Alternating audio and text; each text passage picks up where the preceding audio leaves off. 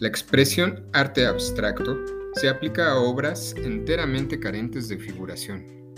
Espacio real, objetos, paisajes, figuras de seres animados e incluso de formas geométricas, si se representan como objetos reales, con iluminación y perspectiva.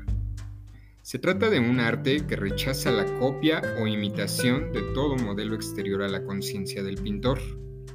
Partiendo de este concepto, en un cuadro abstracto no puede haber referencia a algo independiente del cuadro mismo. Figura humana, paisaje, mesa, fruta, etcétera, que son objetos definibles con palabras. Bienvenidos a otro episodio de Arte y Psicología, en donde vamos a hablar del arte abstracto y algunos artistas que son importantes ejemplos de esta corriente, de este tipo de arte. Empezábamos con la introducción hablando de que el arte abstracto pues es como independizar el arte de toda la relación con las imágenes en cuanto a una realidad visual. Esto puede descifrarse de la siguiente manera. Si un pintor puede tener una excelente técnica, puede querer denotar su virtuosismo, pero copia la realidad, es decir, él lo que ve, como ve un gato o como ve una construcción, lo copia y lo plasma en papel, esto no es abstracto. ¿Por qué razón? Porque él está copiando la realidad y lo único que está haciendo es que lo está plasmando en papel. Lo está plasmando en tela, lo está plasmando en una escultura quizás, pero no está, no está apelando más que a sus sentidos. En este caso está ocupando sus ojos para tomar información del exterior y a través de su tacto lo plasma en un papel, una hoja, en una escultura, en una tela, en el material que sea. Simplemente está copiando realidad pura y la está plasmando. Mientras que el arte abstracto refiere a que debe de, pues, de acudir a la, a la entraña del artista. El arte abstracto tiene que jalar de la conciencia, tiene que jalar de pues de lo más puro del artista, ideas, y a veces estas no son descifrables al mundo real, o al mundo al menos como los sentidos lo codifican. Entonces eh, pues es la la diferencia del arte abstracto al arte figurativo, por ejemplo. El arte figurativo lo único que hace es que copia la realidad de afuera. No sé, puede ser un paisaje, puede ser un, una figura humana, un rostro, y quizá va a haber alguna variación, pero en sí es una copia de la realidad. Dicen aquí algunos artistas que ahorita vamos a ver, algunos pintores, que pues esto no, no tiene mucho sentido porque es nada más como leer esa obra, esa pintura con los ojos. Mientras que el arte abstracto se lee con la mente, con la conciencia, con las entrañas, con las ideas. Eh, en lo personal me gusta mucho el arte abstracto, sin embargo creo que, que cualquier tipo de arte tiene, tiene su merecimiento. Cualquier tipo de arte se le debe de reconocer. Eh, decía yo en algunos programas anteriores, aprender de arte, que, ¿en qué nos ayuda? Pues en que nos abre la mente a entender que puede haber distintas realidades en un mismo plano. Y bueno, aquí aprovecho, ahora a propósito de distintas realidades, aprovecho para, para nombrar a un, a un gran pintor del que vamos a hablar, Picasso. Y esto de las distintas realidades tiene que ver con el cubismo y tiene que ver directamente con este artista. Ahorita voy a explicar por qué. Sin embargo, antes de eso, vamos con la siguiente, el siguiente artista, nombrado Kandinsky. Es un, pues un artista igual, con pinturas complicadas, con... con imágenes diferentes, haciendo aquí una ruptura de lo que venía siendo el arte tradicional. Él hace pues una cosa por completo diferente a lo que se había acostumbrado antes.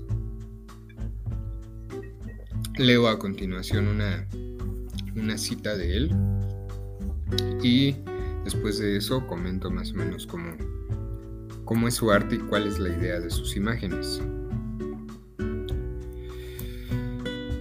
Dice: volvía de mis bosquejos enfrascado en mis pensamientos, cuando, al abrir la puerta del estudio, me vi de pronto ante un cuadro de belleza indescriptible e incandescente. Perplejo, me detuve mirándolo. El cuadro carecía de todo tema. No descubría objeto alguno identificable y estaba totalmente compuesto de brillantes manchas de color. Finalmente, me acerqué más y solo entonces reconocí lo que aquello era realmente. Mi propio cuadro puesto de lado sobre el caballete.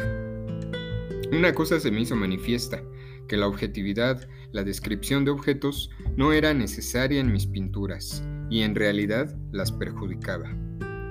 Con estas palabras describió el pintor Vasily Kandinsky su experiencia vivida de forma apocalíptica. Un día del año mil novecientos ocho, al regresar al atardecer a su estudio. Pues bueno, Kandinsky era un pintor, eh, pues eh, probablemente el principal representante del expresionismo abstracto.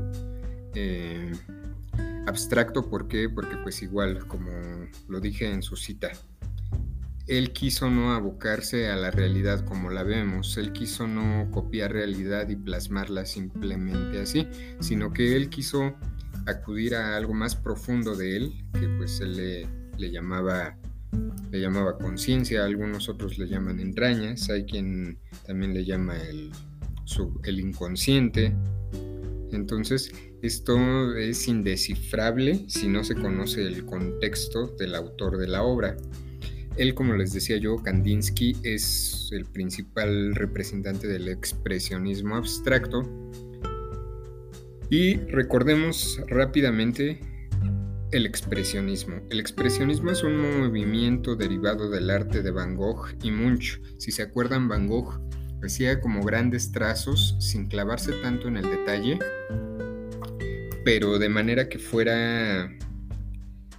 que sus pinturas y sus imágenes rápidamente nos contagiaran de alguna emoción. Tiene por ahí algunos tulipanes y de inmediato se puede sentir esa energía. Sin embargo, si uno se acerca a observar detalles más precisos, esto no es lo importante dentro de la pintura de Van Gogh, por ejemplo. Eh, aquí lo que se trans, lo que se lo que se permite con esta con esta corriente, con el expresionismo, es transmitir valores morales, podría ser, más que, más que la forma detallada como tal. Lo que hace Kandinsky es exactamente eso, simplemente él no va a hacer objetos definidos, él va a hacer, pues, desde las cosas más extrañas, en el sentido de que son líneas, son colores. Por ahí había algún... algún crítico que decía que eran como sinfonías plasmadas en imágenes. Entonces él se, se dice, bueno, él inclusive cont, llegó a contar, él le llamaba a sus pinturas improvisaciones. Y esto decía él que eran expresiones desde el inconsciente y que eran espontáneas, eran de carácter interior y de naturaleza no material. Otra vez regresamos a la palabra abstracto. Otra vez, y aquí de, de pasada recuerdo los temas de psicología de Cuarto Camino de Gurdjieff y Ouspensky.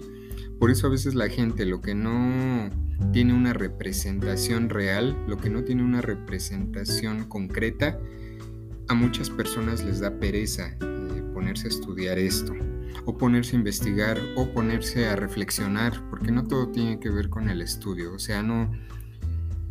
Las obras de Kandinsky, por ejemplo, no necesariamente tenemos que ir a, a ver qué dicen los críticos sobre cierta pintura de, de Kandinsky, sino que a partir de entender su contexto y de entender ligeramente lo que él tenía por concepto de arte, podemos descifrar mucho mejor sus obras, pero además de todo reflexionarlas y poder llegar a entenderlas y hacer una interpretación propia, que es lo que a mucha gente pues le da, le da un poco de, de pereza. Prefieren en vez de eso estar sacando pues reflexiones únicamente a partir de las selfies de sus amigos o de sus familiares, lo cual tampoco estoy condenando, pero sí creo que pues que debemos de tratar de educarnos a abrir un poco más la mente, y no por el tema del arte en sí, sino por lo que ya he mencionado en otros episodios, en otros episodios esto nos va a abrir la mente a entender distintas perspectivas a la mía, distintas situaciones a la que yo estoy viviendo. De manera muy coloquial voy a decir, esto me va a permitir ver más allá de mi propia nariz. Y bueno, regresando con Kandinsky, el crítico Fry escribió alguna vez, voy a leerlo textualmente. Eh, esto decía el crítico Roger Fry acerca de, de las obras de, de Kandinsky. Él mencionaba, son pura música visual y no tengo ninguna duda sobre la posibilidad de expresión emocional con tales signos visuales abstractos. Estos signos visuales abstractos, pues es desde un color, desde la ausencia de color, una línea, una mancha. Eh, aquí, por ejemplo, no hay reglas de la luz, porque es algo abstracto, precisamente. Entonces, muchos llaman también a partir de ahí eh, a Kandinsky como, como un artista que se manejaba a partir del irracionalismo intuitivo, es decir, que él simplemente se dejaba llevar por las emociones, por lo que sentía, por lo que iba eh, componiendo poco a poco dentro de su cuadro, y a partir de ahí iban, iba generando sus diferentes obras. Eh, voy a leer aquí otra cita de Michel Seuphor. Y pues él se refiere al arte abstracto, hace una reflexión a partir de la, del arte abstracto. Él dice, llamo arte abstracto al que no contiene ningún recuerdo, ninguna evocación de la realidad, independientemente de que la realidad sea o no el punto de partida del artista. Es decir, eh, el arte abstracto puede tomar elementos de la realidad, pero no llega y los copia y los plasma de forma hiperrealista, sino que puede tomar elementos de la realidad, pero puede también, como Kandinsky, no tener nada que ver con la realidad e incluso tratar de desafanarse de objetos reales, de imágenes reales. Otros dos artistas que también son un ejemplo de arte abstracto, pues es del que ya hemos hablado mucho, Dalí, Salvador Dalí, con el surrealismo, y el que me interesa en esta ocasión, del que voy a hablar un poco más, Pablo Picasso, con el cubismo. La diferencia aquí nada más rápido del cubismo con el surrealismo es que el surrealismo es pura imaginación y trata de escapar de la razón. O sea, no tiene lógica, podríamos decirlo así. El cubismo, en cambio, parte de analizar su realidad visual, y aquí entramos de lleno con Picasso. Eh, como todos sabemos, Picasso es el principal expositor del cubismo. ¿Y esto qué va a ser en palabras, en pocas palabras? Resumidas cuentas, pues, pues no es ninguna otra cosa más allá de la ruptura del espacio clásico. Si antes los pintores trataban de darle proporción a sus figuras, es decir, pues copiar la realidad como la veían en un florero, como la veían en una mujer desnuda, como lo veían en un paisaje, y plasmarlo simplemente en la tela a través del óleo y el pincel. Pues no, lo que va a hacer Picasso es que va a romper con ese ese paradigma hasta entonces establecido, y entonces él va a crear una ruptura dentro de su arte. ¿Y esto qué va a hacer? Pues va, va a romper con el espacio, con lo clásico que se venía manejando el espacio. ¿Esto cómo se llama? Esto se llama cubismo. Voy a leer a continuación una... pues una breve historia de lo que es el cubismo y regreso a explicar otra vez Pablo Picasso. Dice: la palabra cubismo parece que fue utilizada por primera vez por el crítico parisiense Louis Vauxcelles en mil novecientos ocho para calificar despectivamente los cuadros de dos jóvenes pintores, Picasso y Braque. La palabra parecía justificada por la utilización de formas cúbicas y en general poliédricas en las figuras que pintaban esos dos artistas. Pues aquí está la,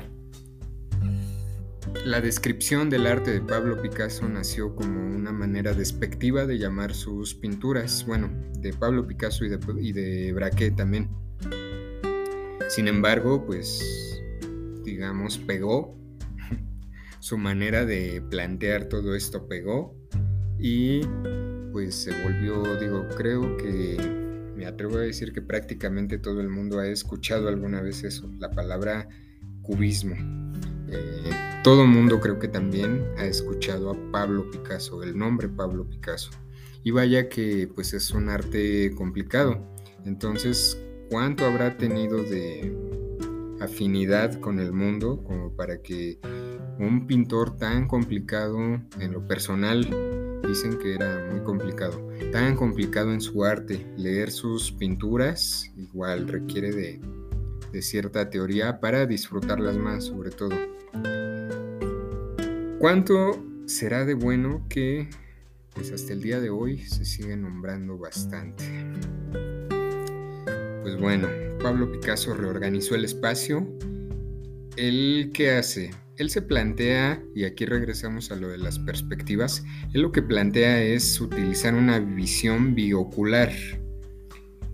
¿Esto a qué se refiere? A ver distintas perspectivas en un mismo objeto pero al mismo tiempo. Es decir, abarca un ángulo mucho más amplio que el que permite la pintura clásica. La pintura clásica, si estaba la modelo de perfil, pues a lo mejor nada más le veíamos un ojo y nada más le veíamos la boca de un lado y la nariz de un lado. Lo que hace Pablo Picasso es que, bueno, él se está moviendo para todas partes a la hora de pintar, entonces por eso a veces vemos unos, unas imágenes de él donde está como de perfil, pero al mismo tiempo se ven los dos ojos y luego la boca se ve de frente y el lunar se ve casi hablándonos, hablándole al espectador, pero así directamente, y en realidad está viendo de perfil. Entonces él hace toda una reorganización de lo que es el espacio. Eh, pues él, lo, lo, lo que acabo de decir, ¿no? Eh, puede representar un rostro simultáneamente de frente y de perfil. Esto significa que re- representa en el mismo cuadro posiciones distintas. Él no se va a abocar nada más a lo que, lo que venía siendo lo clásico, que nada más se hace desde un punto de vista y se acabó, sino que él hace ahí como todo un rompecabezas raro, todo un rompecabezas extraño. Como todo artista en su época, o al inicio, mejor dicho, no se le entendió, poco a poco se le fue dando el lugar que se merecía, y a medida que avanzó el tiempo, pues bueno, se convirtió en este súper famoso pintor llamado Pablo Picasso. Voy a leer a continuación una, una reflexión con respecto a Pablo Picasso. Dice: el descubrimiento de Picasso no fue el producto de ninguna reflexión teórica, sino de su trabajo práctico como pintor y de una intuición prodigiosa. Picasso mismo ha respondido a ciertas preguntas de los críticos. Yo no busco, encuentro. Pero el resultado obtenido fue demostrar que la visión de la pintura tradicional, que tantos consideran del máximo rigor nat- naturalista, no es más que el producto de una convención óptica a la que estamos acostumbrados. Con ello, el cubismo abre camino. Con ello, el cubismo abre el camino de un nuevo realismo intelectual. puesto que al realismo convencional aceptado desde el re- Renacimiento. Repito esta última frase, creo que por ahí me enredé, va de nuevo. Con ello, el cubismo abre el camino de un nuevo realismo intelectual opuesto al realismo convencional aceptado desde el Renacimiento. Es decir, aquí pues Pablo Picasso además propone, y todos los artistas eh, que se abocaron al arte abstracto, ellos lo que proponen es pensar, reflexionar, pero no pensar de una manera a forma de meditación, sino ellos proponen pensar que en serio duela la cabeza de estar buscando ideas o de estar tratando de descifrar la forma en una imagen. Es por eso que a mucha gente pues no le gustó, no, no entendió este tipo de, este tipo de arte. Eh, los pintores cubistas precisamente reprochaban eso al impresionismo, al depender solo de la retina y no del cerebro. Precisamente se refiere a eso. Eh, todos los, los pintores que siguieron la corriente de Pablo Picasso, pues eso es lo que juzgaban, ¿no? Que, que el impresionismo simplemente era para ver, y en cuanto se ve, pues se descifra y se acabó. En cambio, ellos tenían por idea que sus pinturas, su arte, había que verlo, había que pasarlo al cerebro, masticarlo, regresarlo otra vez al contexto, volverlo a masticar, y solamente y tal vez quizá se podía sacar una conclusión. Pero inclusive pues hay obras que son imposibles de descifrar. Eh, hay una, aprovechando que estamos hablando de Pablo Picasso, mi obra favorita de Pablo Picasso es La Guernica. Es un, pues un mural, se puede decir. Es un mural muy grande, creo que son nueve metros de, de largo, no, no estoy seguro. Pero hace todo un cuadro a su propio estilo y denota entonces que hay unas pinturas que casi casi con verlas llevan el nombre Pablo Picasso sin... sin ponerlo con esas letras, sino simplemente a partir de ese cubismo que él inventó. Eh, pues bueno, hemos llegado aquí al final prácticamente de este episodio. Eh, el episodio en sí era arte abstracto y arte figurativo, pero pues terminamos hablando de arte abstracto nada más. El arte figurativo en general pues es... es la representación, representación en sí del objeto, es decir, algo hiperrealista o realista, que no se necesita estar descifrando tanto. Ya en otro programa se hablará un poco más sobre eso y, y pues se profundizará. Sin embargo, pues aquí terminamos hablando de del arte abstracto nada más, de Kandinsky, de... de Pablo Picasso sobre todo. Ya no se habló de el surrealismo tanto, ya se había hecho un programa anteriormente sobre surrealismo, y pues bueno, se, se hace siempre la invitación a que googleen eh, Kandinsky, a que googleen arte abstracto, que googleen Pablo Picasso, y se mencionaron esos artistas no porque sean los únicos, sino por el tiempo y porque pues a juicio de arte y psicología son algunos de los mejores, pero no necesariamente son los únicos ni tampoco los mejores. Recordemos que el arte precisamente es abstracto y no tiene reglas concretas. Cada quien puede descifrar un artista o una obra a partir de su propio gusto y de su propia reflexión. Eh, ya nada más para finalizar, aprovecho para, bueno, repito otra vez, este, eh, redes sociales, Instagram, Twitter, Facebook, Arte y Psicología, teléfono para cualquier cita, para cualquier este, cita, perdón, ya sea a través de llamada telefónica o WhatsApp, siete siete uno, tres cinco seis cinco, trescientos, siete siete uno, tres cinco seis cinco, trescientos.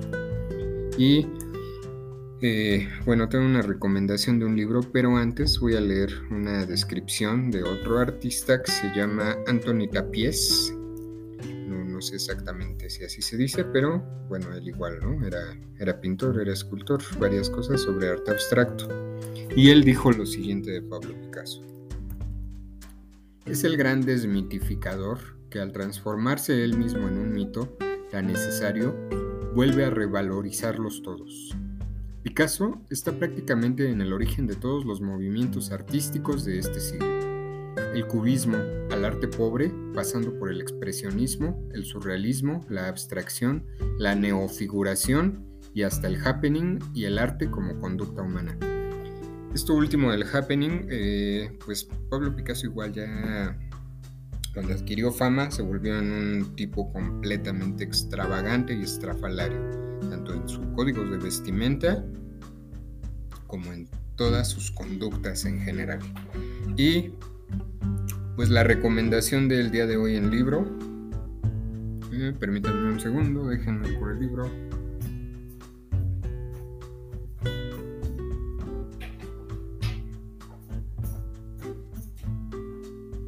La recomendación para esta semana sobre sobre qué, qué nos ha gustado en arte y psicología, que queremos que lean, pues es un libro que ahorita está muy de moda y muy en labios de mucha gente, de mucha gente que busca arte abstracto, por cierto. No, no, eh, creo que acaba de salir la película y no es una película que sea para masas a partir a... Aunque, perdón, tiene... O sea, la película no es para masas aún y que contiene un presupuesto impresionante. Me refiero a la película Dune. Eh, se leyó el libro. El libro es una cosa compleja, una cosa muy densa, una cosa impresionantemente larga. El primer libro son setecientas setenta páginas, pero es una, una maravilla de libro. Es, es una... Y, y inclusive no está tan difícil como parece. Entonces, pues bueno, me despido con una, una frase de, de este libro precisamente, Dune, de Frank Herbert. Ya en algún programa yo creo que hablaremos específicamente de este libro. Y pues bueno, la película ahorita está en cines, es muy interesante película, pero pues sí, no es para cualquier persona, es... pues para gente que, como el tema del día de hoy, gusta de investigar, reflexionar imágenes que no son tan masticadas, es decir, arte abstracto. Y la frase es la siguiente, es un pequeño párrafo. La grandeza es una experiencia transitoria, nunca es consciente. Depende en parte de la capacidad para crear mitos que tiene la imaginación humana. Aquel que experimenta la grandeza debe ser capaz de percibir el mito del que forma parte. Debe reflexionar sobre los sentimientos que se vuelcan sobre él. También debe tener cierta inclinación hacia el sarcasmo. Eso le impedirá abandonarse a sus ambiciones. Eso le impedirá abandonarse a sus ambiciones. Ese sarcasmo será lo único que le permitirá recordar quién es realmente. Sin dicha cualidad, incluso una grandeza ocasional puede llegar a destruir a un hombre. De frases escogidas de Muad'Dib por la princesa Irulan. Repito, es del libro Dune de Frank Herbert. Muchas gracias y nos escuchamos en el siguiente programa.